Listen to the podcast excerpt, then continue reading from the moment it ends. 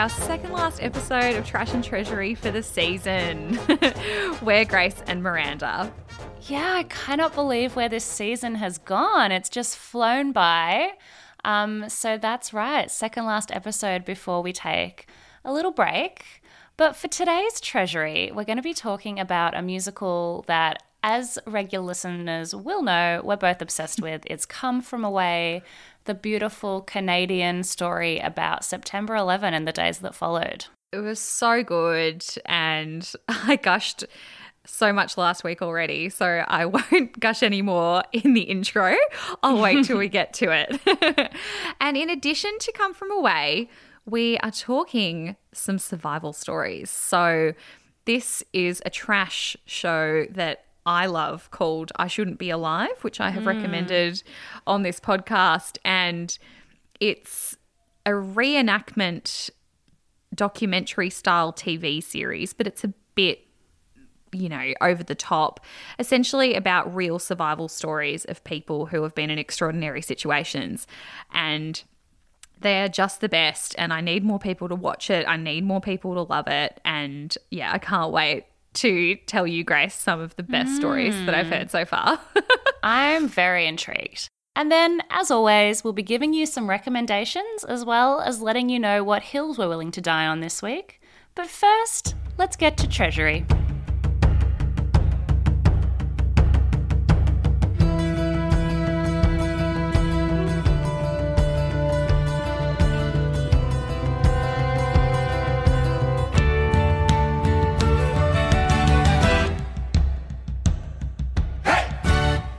Come From Away has just finished its Melbourne run in theatre.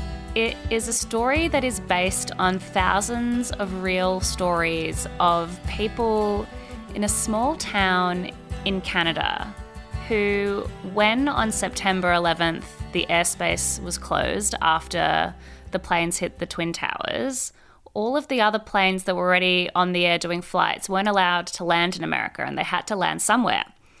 And they all landed in this very small little town, Newfoundland and Gander and the surrounding towns. And it's basically a very unlikely premise for a musical that it's about how the community prepared and welcomed them and cared for them and it's basically set over five days. And anyone I've talked to about this that isn't familiar with it is like, how could that even be a musical? That's such a random premise, but. That's exactly what I thought. Just I thought, works. What the hell? And also, I mean, I, I'm sure you're going to answer this question for me, but my one of my first thoughts was, who the hell thought to turn that into a musical? Like, what yeah. possessed someone to be like, hey, I know what I should do with this. I should turn this into a musical. Like, it's pretty heavy topic as well, but it's beautiful. Um, but there's lots of themes of, you know, racism that came mm. out of mm. the September 11 tragedy. And that comes into it as well because so many different cultures land on this random island and all have to. Mm. Um, you know, cohabitate, and people are on the very, very edge of just realizing what's happened. And so it just, it's incredible.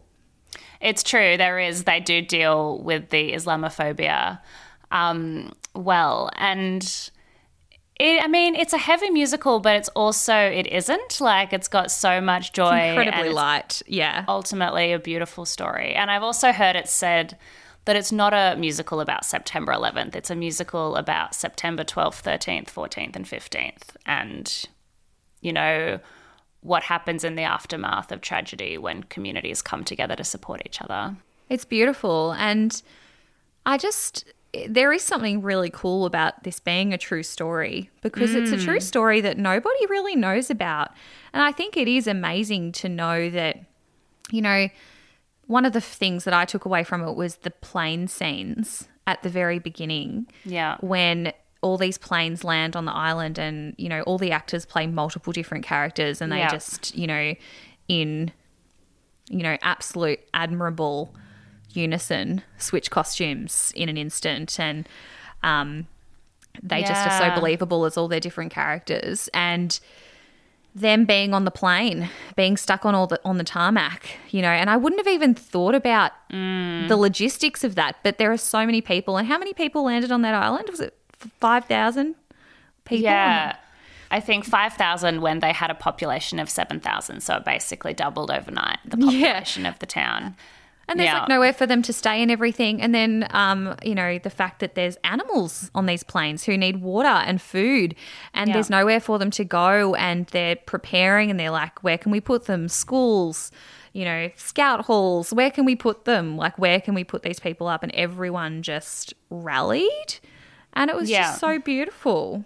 It is beautiful. And so, yeah, you pointed out that the actors play multiple characters. So they're basically telling two different stories of two different groups of people. They're talking about the people who were on the planes who were planning to go to glamorous places like New York and suddenly find themselves in this backwoods Canadian town and are like, what is going on? And then it's also the story about the people that live in that town and how they deal with what is happening as well. And so there's 12 actors in the play and everyone is in every scene, but everyone plays like two or three characters each.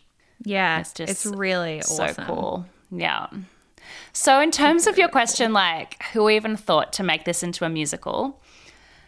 So, where the idea came from was I think like a few people knew about, you know, that like planes had been diverted to this town. It was like a little bit of a story, but only really in Canada.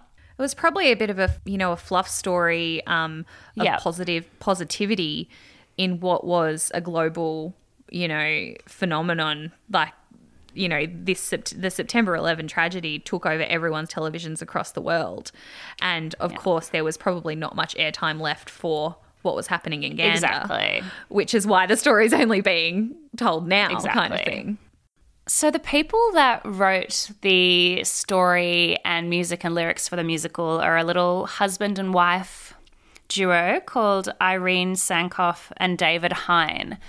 And basically, like, people did know a little bit about this story. Um, it was kind of like, yeah, you know, urban legend and kind of a special thing. And they heard that everyone was going back for the 10 year anniversary in 2011 you know, these people that had gone through this really tough time 10 years earlier, but had formed these friendships were all going back to celebrate.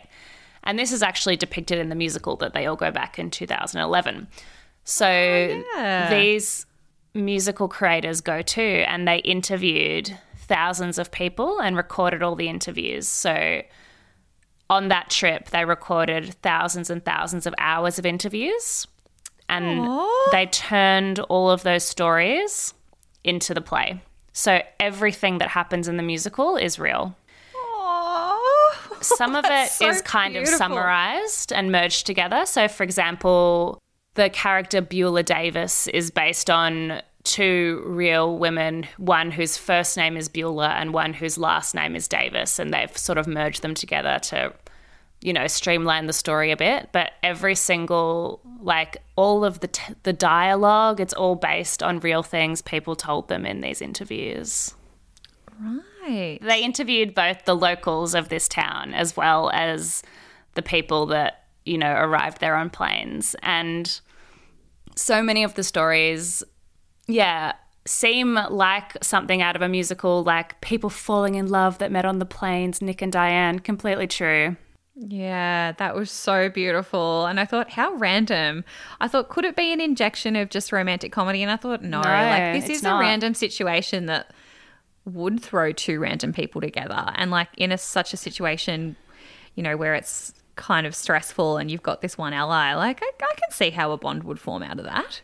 Yeah And just the beautiful friendships as well. And totally so unlikely friendships yeah. And also, the woman who plays the pilot, Captain Beverly Bass, is like a real pioneer for women in aviation, and she was the first um, American Airlines female captain. And there's a song about that. And the real Beverly Bass loves Come From Away so much, she's seen it over a hundred times. Oh my God. Like she just loves it, and she's like, I've seen it once. You've seen it three times. Could you imagine if one of the characters was based on us, Grace? We would be like at every single damn performance. yeah, she's traveled all around the world. Like she came and watched it when it started in Melbourne.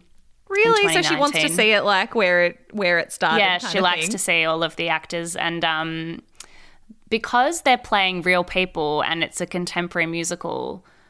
You know, the actors have met the real people, and that's really come into their performances as well. Um, How strange. because you, like, you, it's true stories, you know. I can't think of a musical quite like this where there is, yeah, as you say, um, contemporary for one. So all the people are still alive and relatively the same age, like within 10 Yeah. to 20 years, you know? Yeah, Just also a musical about a true story. yeah. The songs are just incredible. As we discussed at length last week, the songs are Irish. Oh my God, the music.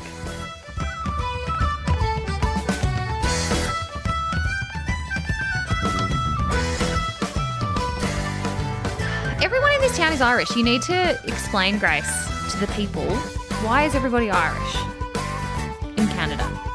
Basically, it's to do with colonialism and white people from the British Isles coming across to the Americas. For some reason, just a lot of Irish people settled in this part of Canada. So they do have like a lot of Irish ancestry and they have like their own Yeah. sort of dialect as well, like Newfoundland. Um, but yes, it's very, very Celtic inspired. And the most cute thing about um, the town, so again, they streamlined the musical to pretend it was kind of in the one town, but they do explain, and there's scenes in buses like it actually Newfoundland's the island. The main town was Gander, which is where the airport is, but then it was also in lots of nearby towns as well that all helped out. Um, and Gander, all of the roads in Gander are shaped like the head of a goose. No. Yes. Which I think is just like sums it up. Like they're just this like quirky little beautiful town. that is brilliant. So you're telling me that a town planner Yes. in the ye old days sat down and said, I'm going to build a town with roads in the shape of a goo- goose's Yes. head. Because the town's called Gander and like geese and gander. So instead of like a Oh grid like God, Melbourne what's good CBD. For the goose is good for the gander. yeah. I've never understood that saying until I mean, I still don't understand that saying. I guess like what's good for one is good for all. Is that Yeah. is that what it means? A gander of geese? No, it's a gaggle of geese. What am I saying? I don't know. Look, we'll have to. Yeah, I don't know either. But I do know that adorable fact. Anyway, Um, it's adorable. and so when the creators Irene and David made this musical, like no one thought it would be successful. They basically were like, "Look, we think this is a beautiful story and like we do want to make this musical and maybe it'll become like popular in Canadian high schools to do it as their like high school musical for a bit of Canadian pride. This like quirky story, but the themes of it a global are so phenomenon. yeah, exactly. The themes are so universal that it just like, yep, became huge because it's got so much heart. And like I was a bit put off by the whole premise as well before I'd seen it. I was like, mm, it's weird. It's kind of boring it's at just first, beautiful. but then it's when you realize you're like, what? A bunch of planes they land on an island. You're like, oh, is that what it's about? But it's Hmm. so magical. It's so magical to watch, and the way that they perform in sync and move so quickly, and it's so well crafted. I would really love to know. I'm not sure if you know who these people are, but I'd love to know who wrote the music. And the same people that wrote the story, Irene and David. what Yeah. did they They're write like- the tunes as well, like the Irish Celtic inspired music? Yeah, as far as I know, yes. Holy crap! Yeah, they've They done musicals talented. before, so they're musicians. And What else have they done? Anything of note? Something called My Mum's Wiccan Lesbian Wedding or something like that. That's the only other thing they're known for. Sorry, my mother's lesbian Jewish Wiccan wedding from Okay. 2009. Yeah, That sounds amazing. amazing.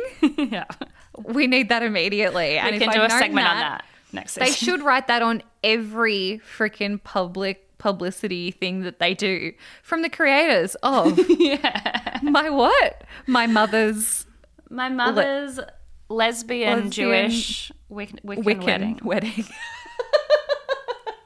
Wiccan. What a throw. Like, don't hear about many Wiccans these days. So, that Yeah. pretty interesting. And I would love that that. is also based on a true story. So they like to base things on truth.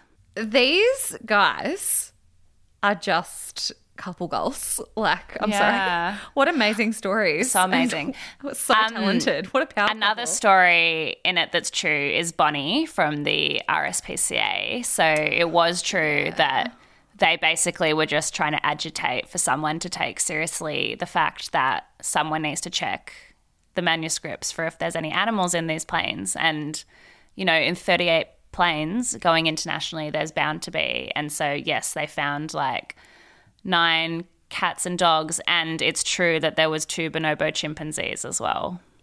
Which is just crazy. It's just crazy. And then she was pregnant and then the baby died. And, oh, Yeah, it was so sad. I, I will say Bonnie's uh, reaction to the chimpanzee's miscarriage was very unempathetic and very rude. I've watched it three times, and every time I watch it, I'm like, that is so rude.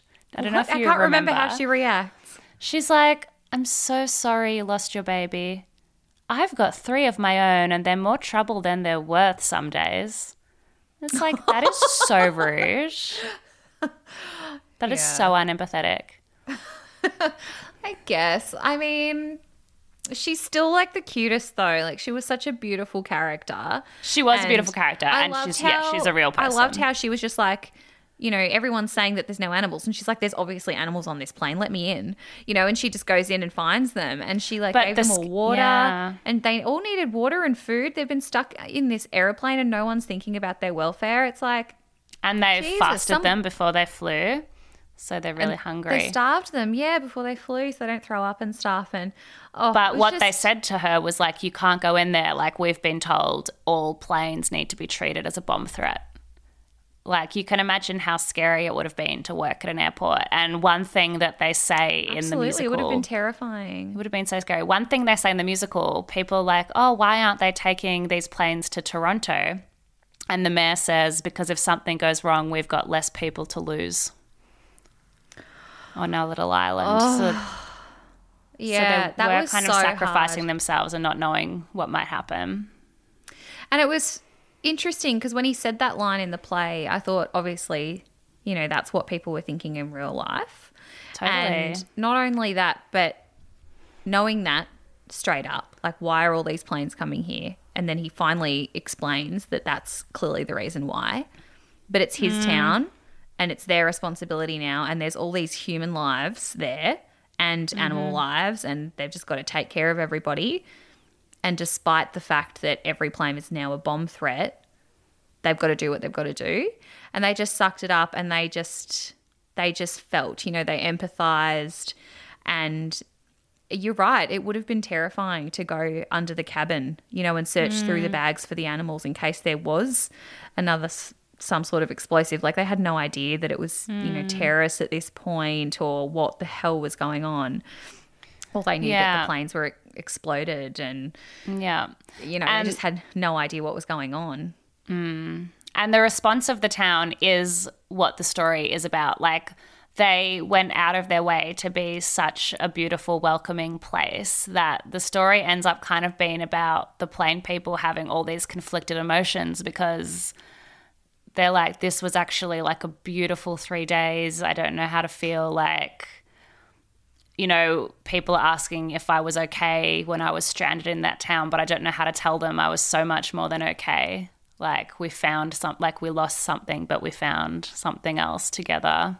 Yeah. Oh, it just was so beautiful. like it was really, really heartfelt, really well done. The dialogue was funny and witty, and the music was gorgeous, and just I just loved everything about it.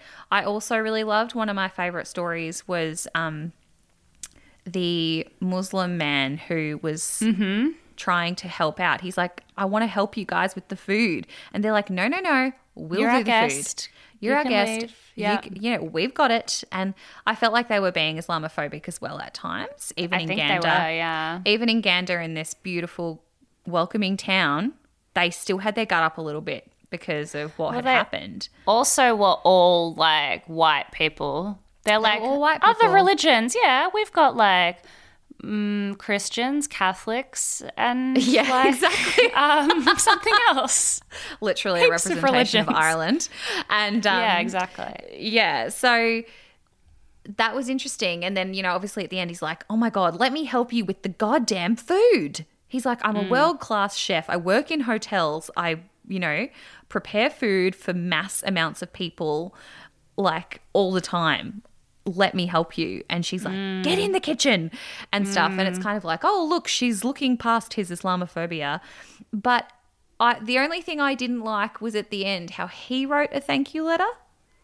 That's what And my I- sister said afterwards as well. She's like, I did not like that. I thought they hmm. needed to thank him because I don't know why on earth he would thank them when he was clearly being shunned for being Muslim and he was mm. hi- a highly skilled individual offering to help and they wouldn't accept his help not because he was capable but because he was Muslim. And I don't know it kind of rubbed me the wrong way. I wonder if what they were trying to express was that they were just being good hosts but what I picked up from it was that they were being Islamophobic. I think it was the latter. I think they were trying to show the complexities and nuance of the fact that the town didn't get it right from the start. yeah they're not perfect So, yeah. Look, all round, beautiful, beautiful show. Thank you so much for dragging me there. I loved it. I loved You're it. And I'm so sad I got there so late in the game that I could only see it once. yeah. So look, we've gone heavy on the spoilers because it's left Melbourne. We know from our stats most of our listeners are Melbourne based. So yeah. you're going to need to wait for like to come spoilers aren't really a thing for musicals, you know? Usually you know what the ending is. Yeah, you can pretty much guess the ending. Yeah. usually. But no, it is amazing. And um, listen to the soundtrack. The soundtrack is beautiful as well. I know all the words and it's a great soundtrack for the shower and or car. Get it in your life, get it in your ears, get it in your heart. yeah.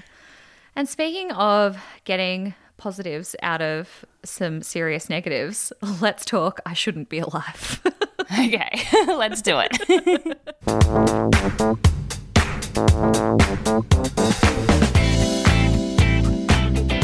So, finally, I get to talk about my trashy show that nobody seems to know about, except for the one and only Rosie Waterland, my idol, um, because I was planning on this episode. I've been obsessed with this show for some time now, and she beat me to the punch on one of the Just the Gist episodes. They recapped episode one of season one. Which was a pretty epic survival story on a boat. So I did hear that as I do listen to Just the Gist as well. So are you Yeah. tell me that story again? All I'm trying to say is I thought of it first and we're not copying. but also, they did an amazing rendition of that and it was very, very funny. But I won't be recapping that one.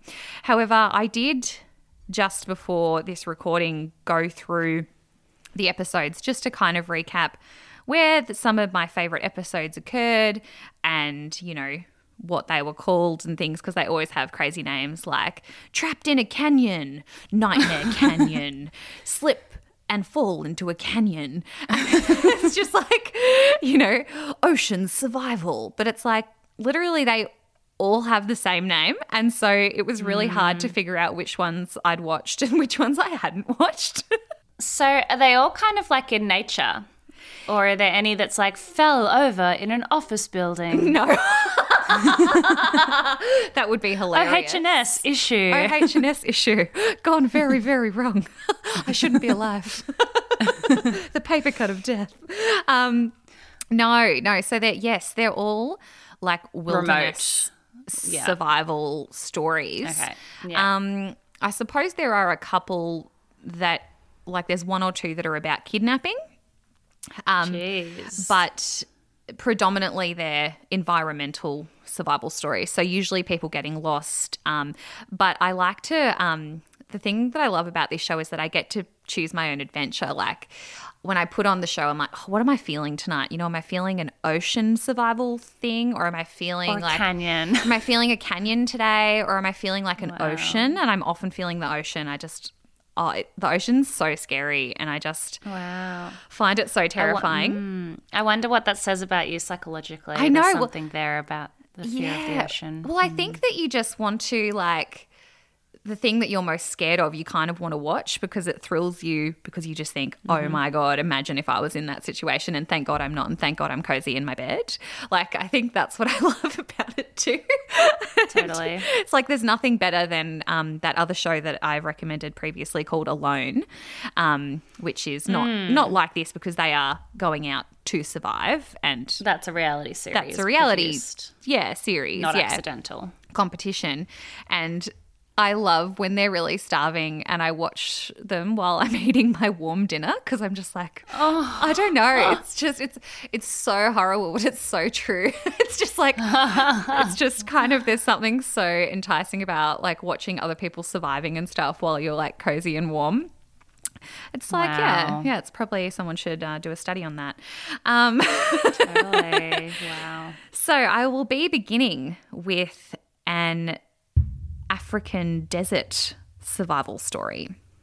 No So- ocean or canyon. Okay. Well, that's uh, yeah, we're going to get there. So Okay. we're beginning with the jaws of death, and Right. so this is a Hippo? story. the hippo. Look, there are hippos, but um, not immediately visible in the video. So this is a conservationist who flies helicopters around Zimbabwe looking for rhinos.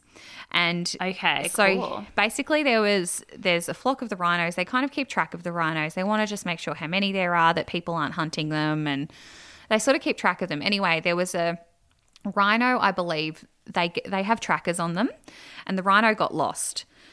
And right. so this conservationist, he's a really great pilot. You know, he flies on his own all the time. Anyway, so he's flying and looking for this rhino, um, and he sort of gets the feeling that the rhino's gone somewhere else. Like he just knows the f- the de- the jungle so well, not the jungle, but the desert really, really well.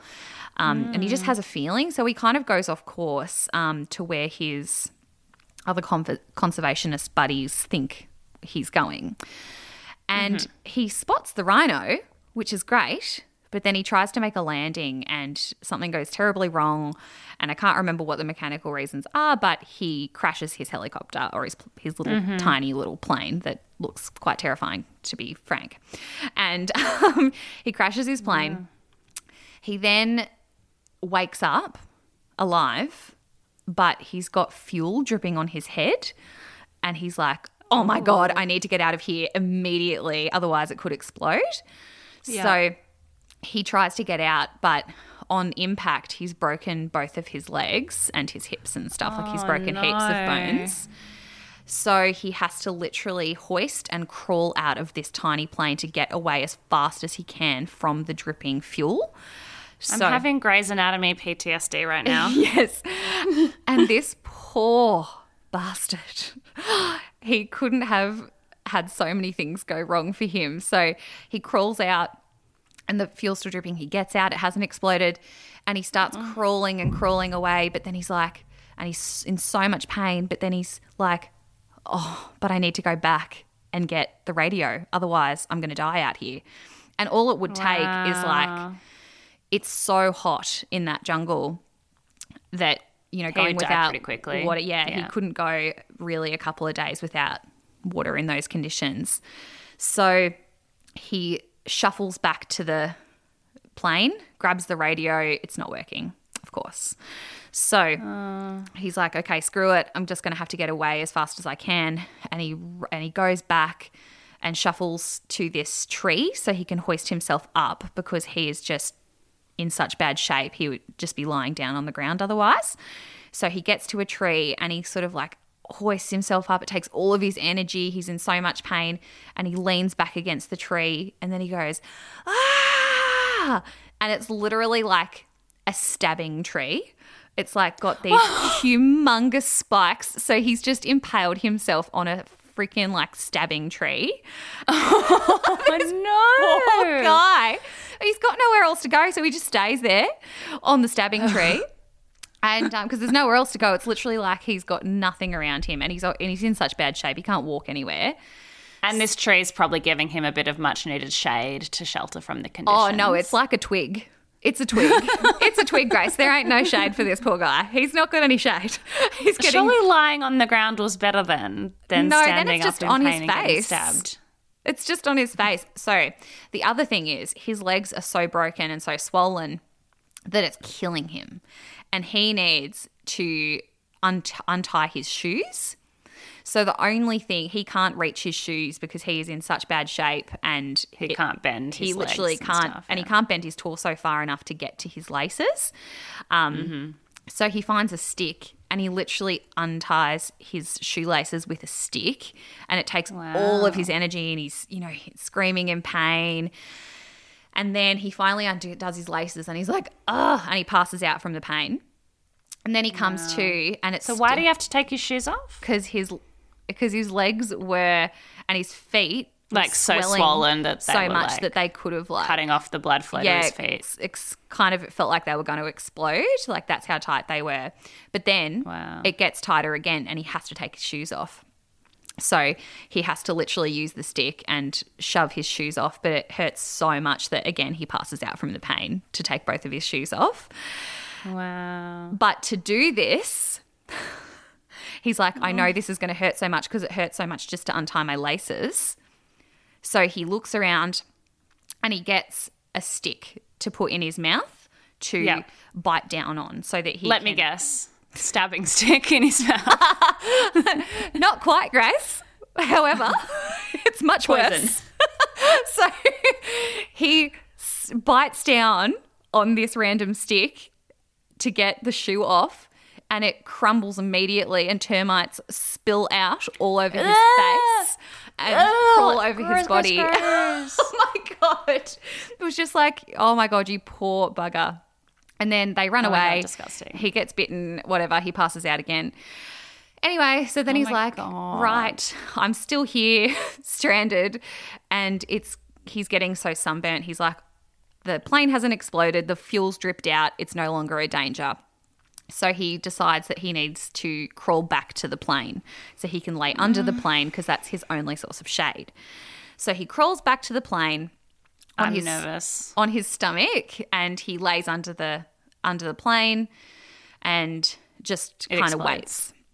No, it doesn't explode. So then he's just waiting there. He's just waiting there. He's chilling. He's, you know, he's done pretty well. He's pretty proud of himself. Like, solid effort, you know? And it's like, what else could happen to this poor man? Then, as dusk comes, he hears hyenas. Oh no. and a Again, Grey's. Anatomy PTSD. literally and um he literally knows that the only way is to let them get close because he's again he's you know really good at just knowing animal behavior so That's right. That's his job. he just knows that they have to get close enough so that they get frightened by a loud noise because otherwise if he makes a loud noise and they're too far away they won't get spooked Yeah. so he has to literally wait, and he is just a sitting duck under his plane. He cannot move his legs, he can barely move his torso. You know, so he's got just his some other stick that he's got, or like a piece of metal or something, and he can hear the animals getting closer, mm. and then he just goes. Ding ding ding ding ding ding like like knocks on the plane as loud as he possibly can as they get getting really close and lucky for him they run away run away. So then he's like oh thank god. Thank god. And he goes to sleep for a bit. But then he's awoken again by another noise. This time it's an elephant stampede. No. yes. I shit you not. And he's literally like i'm going to be trampled to death because they're coming this way. Like they were coming for him So he was literally And he like, could tell the sound of an elephant stampede because that's his job. Well, I don't think you'd have to be an expert to know what an elephant stampede sounds like. Sounds pretty loud, and and they're coming his way. And for you know, usually um, elephant behavior, they walk pretty straight. They follow the leader. They just they're, they're Yeah. kind of going for it. For some unknown reason, to nothing to do with him, he's just like, I've. That's just the end. I've. There's nothing to protect myself from this, and they mm. just walk the other way for some reason. Wow. They just walk sideways or miss the plane by just a fraction, you know, and he's just missed being trampled to death. He's so lucky. And then pretty much the next day he survives another day and mm. he passes out from dehydration and everything. He's in really bad shape at this point. And I'm pretty sure he has another like almost encounter with a lion or something like that or a oh my god he's just the luckiest man. And um eventually his uh, comrades back at base are looking for him and they actually do find him. So he gets out of there um, and he's had um, some serious recovery from this incident. Yeah. he spent years in physical therapy and stuff, but he's still, you know, doing conservation work and yeah, all round good guy, you know, George of the Jungle. Christ. But um, how lucky! I just he's he, he was so hard to watch. It was just like Lucky on. or very unlucky? well, extremely unlucky, but most people would not have survived that. I think the worst part of the whole thing was the termites in his mouth. Oh, that's the part that I oh. remember. Yeah, the termites and the stabbing tree. I was just like, you poor stabbing tree is hilarious. if the only reason he could like needed to get up on the tree was to try and reach his shoelaces with the stick as well, like just the poor guy. Right. So that was the jaws of death. Oh my god. Now I get the name. He was at the jaws of death. He and was. It's like, yeah, Metaphorically and literally. Yeah. So the next one, we're going to wander over into the ocean. Excellent. I've been waiting for this. Yes. so ocean ones are my favorite ones. Um, this particular one, I have to preface that I was watching it with my friend Candace, who we've spoken about on the pod before. And um, there's a reason that, I'm telling you I'm watching it with her because something she told me was very, very funny. So it starts a family are going on a yacht trip for like three months or something. They're going sailing. Um, they've got this kind of nice yacht. Um, it's pretty like decked out. There's three girls and a 16 year old teenage boy, mum and dad. And they're going on a, I think, a three month trip to like Australia or something. I, I feel like in a lot of these shows, a lot of people are sailing to Australia. I don't know why. Wow. but they just always seem to be. Anyway, Yeah. so they're a few weeks into their trip. They're um, having a nice dinner under the uh, bunker there, and they just suddenly hear this huge crash, and they have no idea what the hell it could be. It's so Uh-oh. loud. Their yacht is fairly sturdy as well, so it's just like, what the hell could this be? Where did that come from? Yeah, we're in the middle of the ocean, you know, and it's not that cold. You know, there's not really a threat of icebergs. If anyone's, you know, thinking, you know, has have they not watched the Titanic? Um, you know, because fair question. Um, and so yeah, there's just not that much of a risk of icebergs in this area, and it's just completely random. He's like, we're not near any islands. You know, they've charted their trip and everything. Anyway, huge bump. The electricity goes out in the yacht, and it's cr- it's just got this huge gash in the side of the yacht. Starts filling up with water. So very very quickly, um, Dad goes straight to the radio to try and radio out, but the water has already kind of damaged the radio. Then they go to the second option, which is their like Mayday beacon or whatever and they he gives it to the mum while he's trying to like do some other stuff. He's like call for help and she knows how to work the system. But she's so terrified, she's shaking and she drops it in the water in the yacht that because it's already filled with water inside. And um But then they have a third backup. So these guys are like pretty prepared. So prepared. So yeah. prepared. And it's an old fashioned one that you pretty much have to wind up to make it work. Um, and they just keep Mm. that one dry and they just protect it as if it's like, you know, just it's their last option, but it's not as advanced. I must say, like, it doesn't seem exactly logical that uh, survival devices for an ocean-based thing like a yacht are so sensitive not to water. waterproof. Uh, That's Like, exactly that what I said. situation you need to use them in. That's exactly what I said. I was like, what the hell is if they're not like more waterproof than that? But look, who knows? I guess because it was in the cabin, like you don't think Yeah, but, But then again, if you need to use those devices, you're in trouble, and you're probably Yeah, or it's or including it's water. including water, including a massive disaster, or you've been flipped, the boat's been flipped, and you need to get your device. Like, look, definitely a flaw in that system. So Yeah. it's no longer working, and they and their only option is the old fashioned one. But the only thing that it does is it transmits a signal up directly, but it's only if planes are flying over that area that they can actually pick up the Mayday. yeah. So they all go to the top of the yacht because everything's filling with water. There's like crashing and stuff. And what happens, what's happened is the boat has gotten stuck on a submerged coral reef. I was thinking coral. Yeah, so it's a coral reef. It was just below the surface and it's, you know, kind of bad conditions. It's, you know, really, really wavy and rough. And they're all sitting on top and, you know, the sail of the thing is going nuts. And so they're trying to um, move the, what do they call it? The mast. And as they're moving the mast, falls on dad's leg. No. And dad gets trapped under the mast and it's no. horrible. And then mum and the kids are, and they're like little girls as well, like pretty young, and That's just really scary and sad. terrifying. And so they're sitting on top, and they're stranded, and they're terrified, and they're just trying to stay dry. And um, they're on this coral reef, so they're not sinking. Yeah, okay. So that's the difference. But the rap- That's a plus. well, the rapid waves of the conditions are still um, detrimental to the boat. So the boat is still kind of slowly breaking away because it's semi it's Yeah. semi submerged, and obviously the tides, as the tides change, it becomes more and more and less submerged as kind of it goes on. So Okay. it continues. Dad's trapped under mm.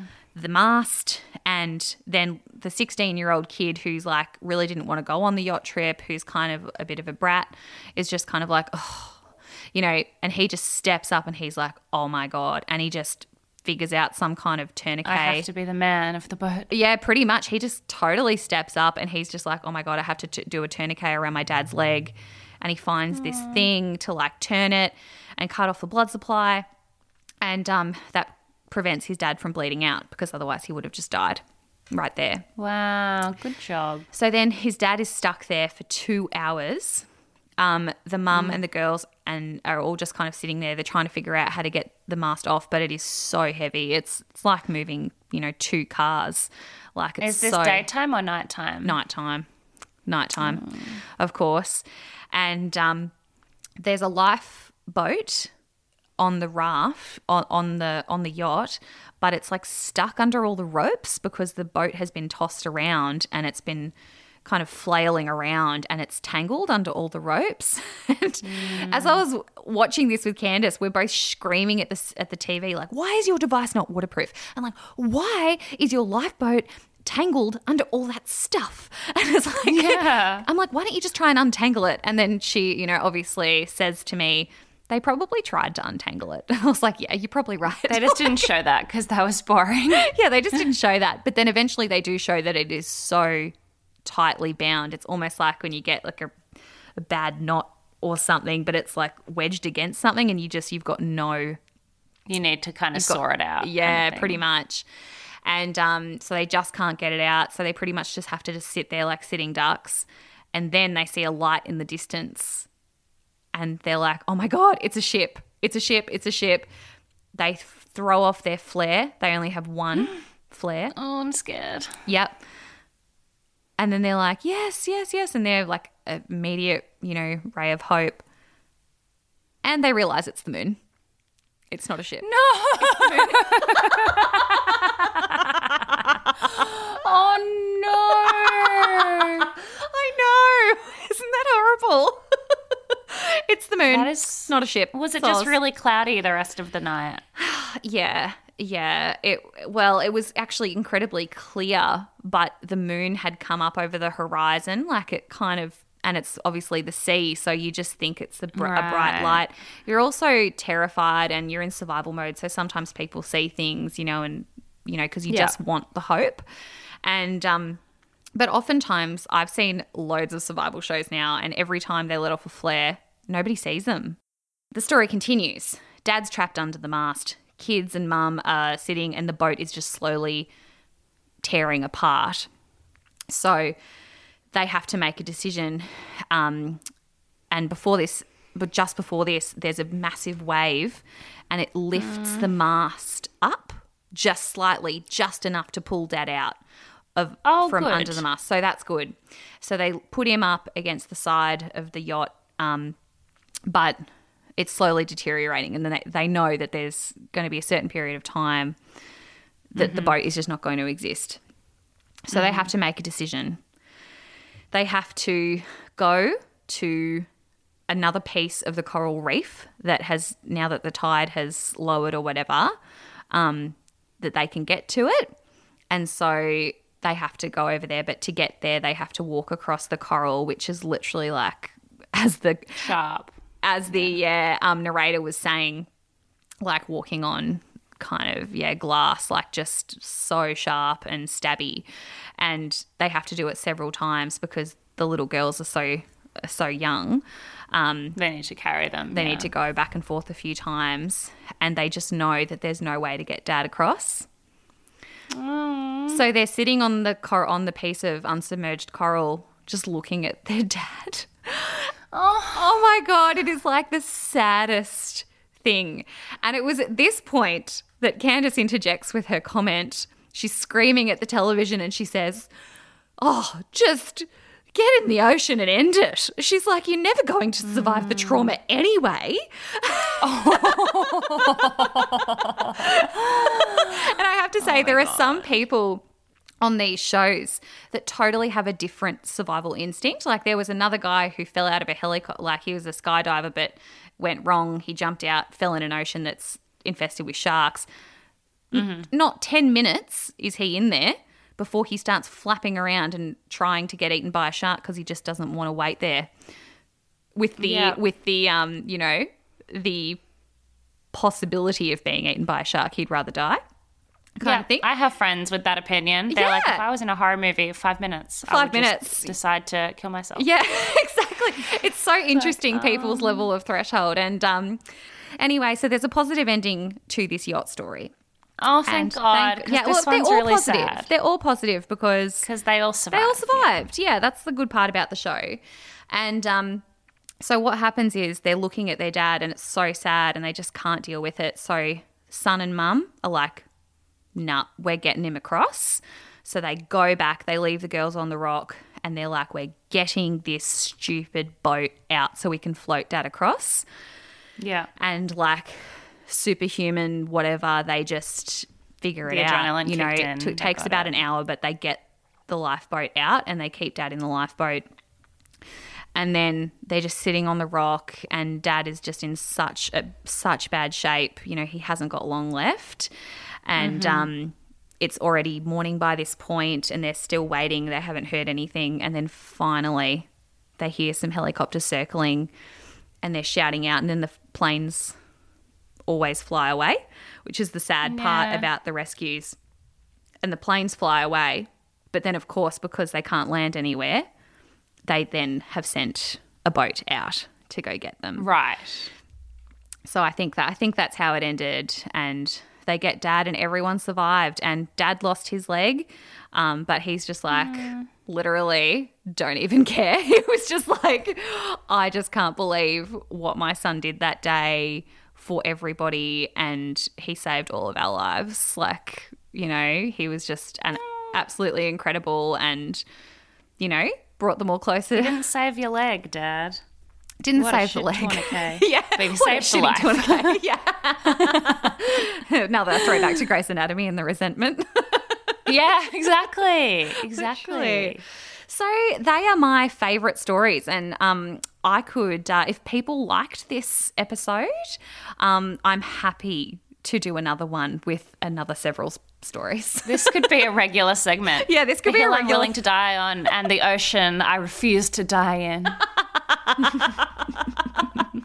Just a survival story once a week. Just a survival story every week. Yeah, I could be an enjoyed that too. Good. Very good. I'm glad. I mean, I don't want to watch it. It was also terrifying. I much preferred your hilarious rendition of it.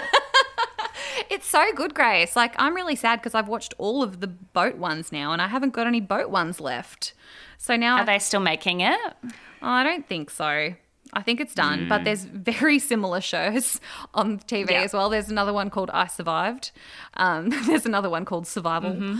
Um, it's just you know a Mm-hmm. General theme. a general array of um, corny titles, but really cool stories. Okay, well, might have to check it out. But yeah, no, thank you. You are most welcome. Speaking of uh, not surviving, it's time for the hill we're willing to die on. Good segue.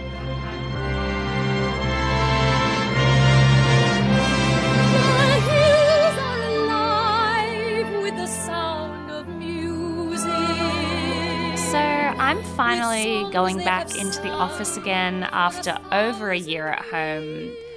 And there's a lot to like about being back in the office, including uh, wearing fun outfits, seeing people. yeah. Having to Not get out and do something. having, doing something is fun. Um, Yep. But the public transport, like, I'm not loving. And the hill I'm willing to die on is people who don't use headphones on public transport. That that should be finable, and the ticket inspectors should be like patrolling for that because people that are like just talking on FaceTime or playing YouTube videos, what do they think they're doing? I don't How know. How could I've they never, be so rude? I've never thought it was appropriate. Every time I see people doing that, I think they must be just hooligans or like drunk. Like that's the only that's the only excuse that I will accept. yeah, but this is like commuter peak hour, and it's prevalent. Like all- of the times I've been on the train, someone's doing it. Like talking really loudly on FaceTime is one that really gets me because it's just like the tinny, echoey sound of someone else's phone call. It's like put a headphone on, love. Do they have no shame? Like I'm totally embarrassed speaking on the phone where someone can hear the other person's end of that phone call. Like I Yeah. hate talking on the phone in a public place at the best of times on a train because you feel rude. But at least if I'm talking on the phone, I can be quiet and I can just listen in my headphones and just say yes or no if somebody's like telling me something. I can be like, yep, yep, yep. And then when I get off the train, I can like, you know, Elaborate, yeah. elaborate. Yeah. But even just like the games with loud haptics and loud dings, it's like, ugh, so rude. I hate you. You suck. Get some headphones. Hundred percent. I wonder because I haven't called public transport for ages because country, but um, what's the deal with people being annoying and pushy? Because I guess people can't touch anyone anymore. So you know when you're on like That's you used to be on the train. And um, you know, when it was like about to be someone's stop, and they'd be like, "Excuse me, excuse me, excuse me, excuse me, excuse me," and they'd like get to the front, and you're like, "I'm getting off as well." And Yeah. like I'd literally say to people, "Oh, I'm getting off as well," and they're like, "Haha, excuse me," and I'm like, "I'm also getting off." So like, you don't need to push in front of me. Like, I'm also getting off. That one is so true as well. like, I hate that so much, and I'm hoping that as a result of COVID, that people are going to be less pushy like that. But they're probably going to be more because they're probably more anxious to get to the front so that they don't miss their stop. the trains are definitely emptier. Um, So I think, yeah, no, I think most of the behavior has been respectful apart from the headphone issue. I just, Which- yeah, don't get it. They are they, need to are they normal it. people? Like, unless you're drunk Yeah. or a hooligan, you've got no excuse. They seemed fairly rude. normal. It's more just like becoming culturally acceptable in behavior. Is that just because there's not been many people on trains and they've just lost respect and manners? I think so, maybe. Yeah. Possibly. Yep, right there on that hill with you, babe. Mm-hmm. Thank you. So, my hill is that is the opposite to your hill a little while ago, um, which is that you loved short TV series, as in not many episodes. to clarify, I didn't say I loved short TV series, but I said I hated too long TV series.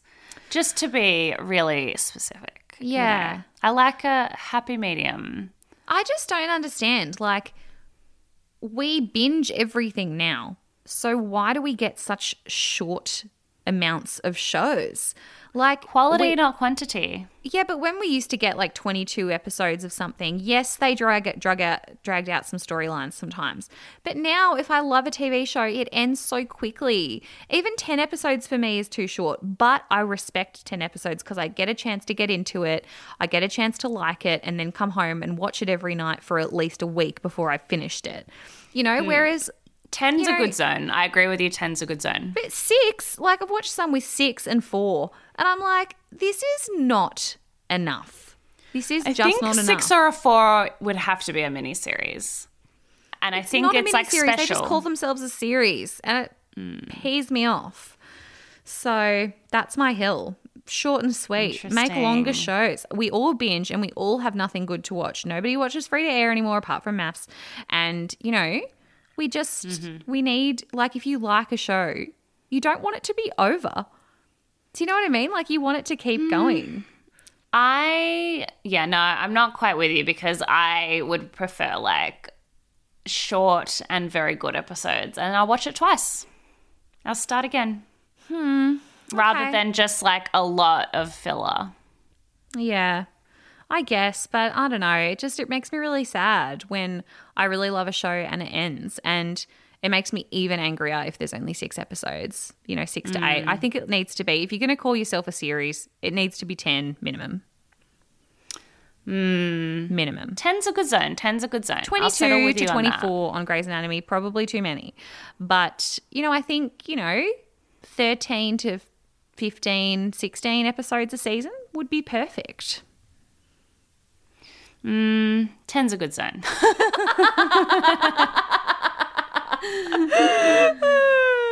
All right, well, I guess we're just not going to agree on that one. That's all right. but I suppose we're not do we're not watching sitcoms anymore either. Like if you broke up some of our episodes of shows that we loved into 20 minute segments, you probably would get 13 episodes, but they just make really long it's like the Comey rule. There was two episodes, and yes, I know they called themselves a miniseries, but they were an hour and a half each. I was like, why didn't you just make a ten part series? You know, why did it have to be two hmm. movie length episodes? Like, you know, they were an hour and a half and two hmm. hours. It was like you could have just put that in a series, and it would have been brilliant. That's Dunno. interesting. Don't know hmm. why. Why? Interesting. Yeah. Anyway, Well, we have 12 episodes in our seasons. so that's right. The We're happy in the good zone. It's great. That's right. All right. Well, what are we recommending this week?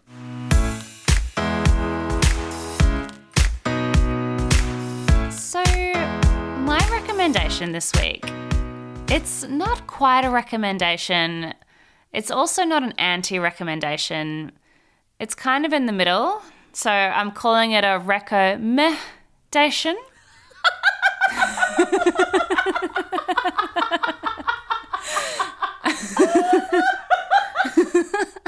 Eh, didn't hate it, didn't love it. Um, Recommendation. yeah, Grace, that is trademarked to us. possibly the best thing that you have ever coined, like ever thanks. in your whole life. Like that's going on your tombstone. Like that's Thank going you. in your wedding speech. That's going everywhere. I'm glad you're here for it. So, my recommendation is The Dig. Um, it has Carey Mulligan, who obviously we are obsessed with from Promising Young Woman. I watched the trailer for that and I was like, mm, looks really Yeah. sad. Don't know if I can do Carey Mulligan and something sad. No, it's not her best work. So, but like it's also kind of a cool concept that I was like intrigued by. And it's a true story set in World War II, but it's not about World War II. It's about someone finds like a Tudor pirate ship or Saxon or something in their backyard. And then it's about them digging it out. Okay. So it's like archaeology, but that is about it. But then again, like it has its moments. Like it wasn't the worst movie I've seen, but I'm also not going to gush about it. So yeah, it's just eh, something I watched. Meh. Yeah, wow. meh. that is supremely underwhelming, Grace. Like, Yeah, I don't know why much. anybody would watch this film after that.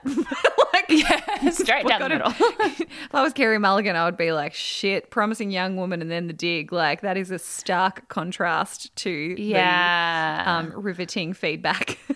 I wonder which one that. she recorded first, just because COVID's kind of stuffed things coming out. so Yeah, I don't know well, I if this one went straight to Promising Netflix. Young Woman's been filmed for like over a year, but they were so slow with the release. So potentially she did the dig first. Mm. I mean, she's got a lot of movies like up her sleeve, so it's not like I don't think this will like be a smear or anything. Like Also, fun will, fact, you know. We need to discuss that Carey, Carey Mulligan is married to the one and only Marcus Mumford from Mumford Yes. and Sons. I did know that. Because I was listening to an interview with her leading up to Promising Young Woman, and they talk about her beautiful husband and everything, and like she talks about her kids and everything. Literally, not one time did they mention that it was Marcus Mumford. And I just, you know, just out of curiosity, like a month or so later, I was like, who is she married to? I wonder who she's married to. Because I was just visualizing their farm, because they have like a cute little cottage farm in the country. Again, goals. Uh, adorable. And it was core. Marcus Mumford, and I was like, she stole my husband. Like, just love him so much. Anyway, so Great tangent. great tangent. What about you? I'm recommending a fantastic show on Netflix. It's called Behind Her Eyes. Have you seen the trailer? Hmm. No, I actually don't really know anything about it. You told me it's brilliant, Oh but you kind of do say everything's brilliant. So Oh, yeah, but I'm That's all I've right. heard. I'm right about most things. Um, yeah, so you just though are a prolific lover of TV as well. that's right. I'm a prolific lover or hater. Like it's it's one or the other. Prolific consumer. It's either on Netflix or Stan. Can't remember. Sorry, but everyone should have both. So, um, it's really random, and it's a thriller, I suppose. Um, a psychological Okay. thriller, kind of. the name sounds thrilling. Very bizarre when you watch the trailer. It's like, what? I don't get it.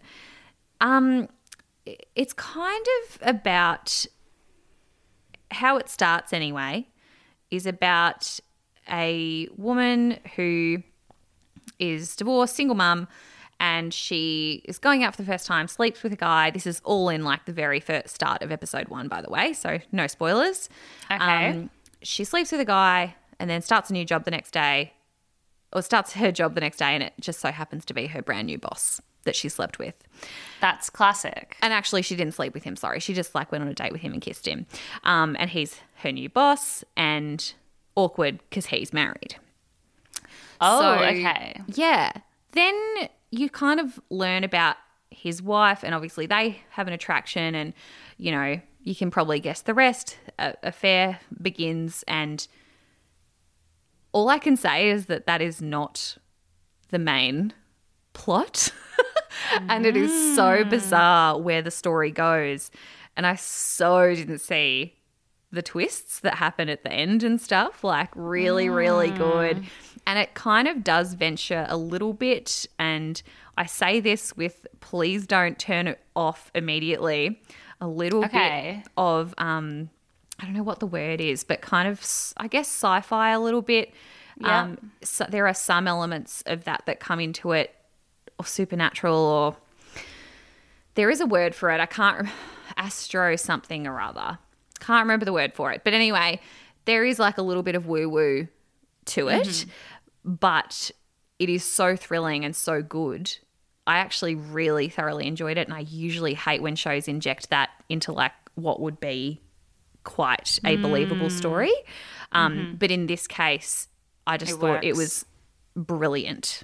And we totally need to talk about it. And I can't wait to watch it for a second time because I think there's only like six or eight episodes or seven. I think there's seven episodes. Oh, okay. You've got me intrigued now that you mentioned there's only. I was like so pissed off when it ended. I was You like, just- no, I need more. I need more. but you still loved it. Okay. It Loved sounds really scary, but if it's only short, not scary. It's it. not scary. It's just really weird. It can be scary at times, but it's not like jump scare. It's just psychologically weird. Yeah. Mm, it does sound creepy. It's freaking know. brilliant. You'll be sucked in and watch it. Yeah. Show everybody. Tell everyone about it. Listeners, listen to it and watch it. And we will be talking about it next season.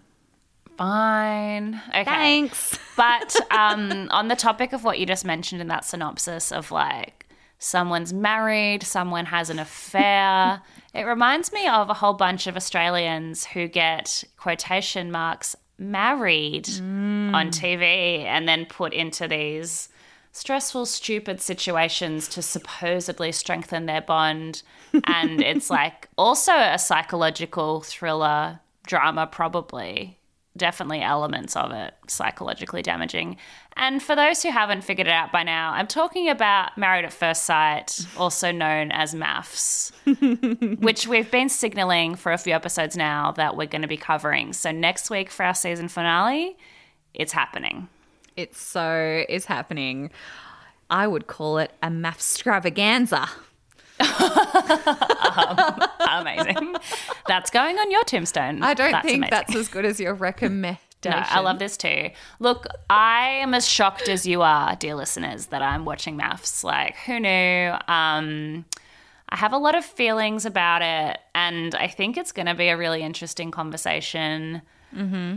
Mm. It's kind of going to be, I think, you know, we're not there yet, so I guess we'll see what happens when we record. But I think we're going to be separating the light and dark. So it'll still be trash and treasury.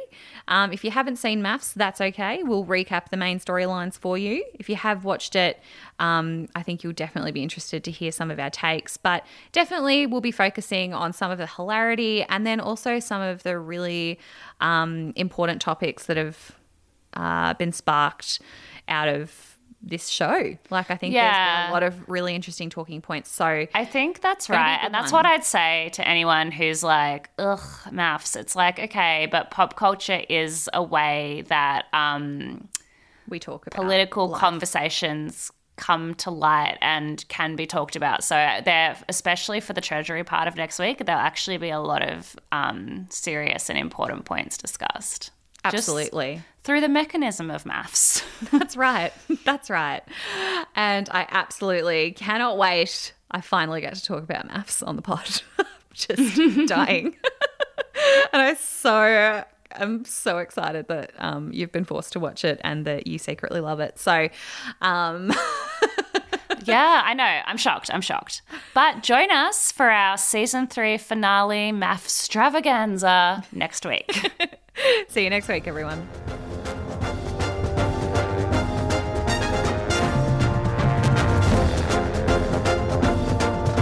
Just a reminder that we are savvy individuals and not experts. If you need some real advice, please contact someone who knows. Trash and Treasury is produced, authorized, and sponsored by us because we did it ourselves.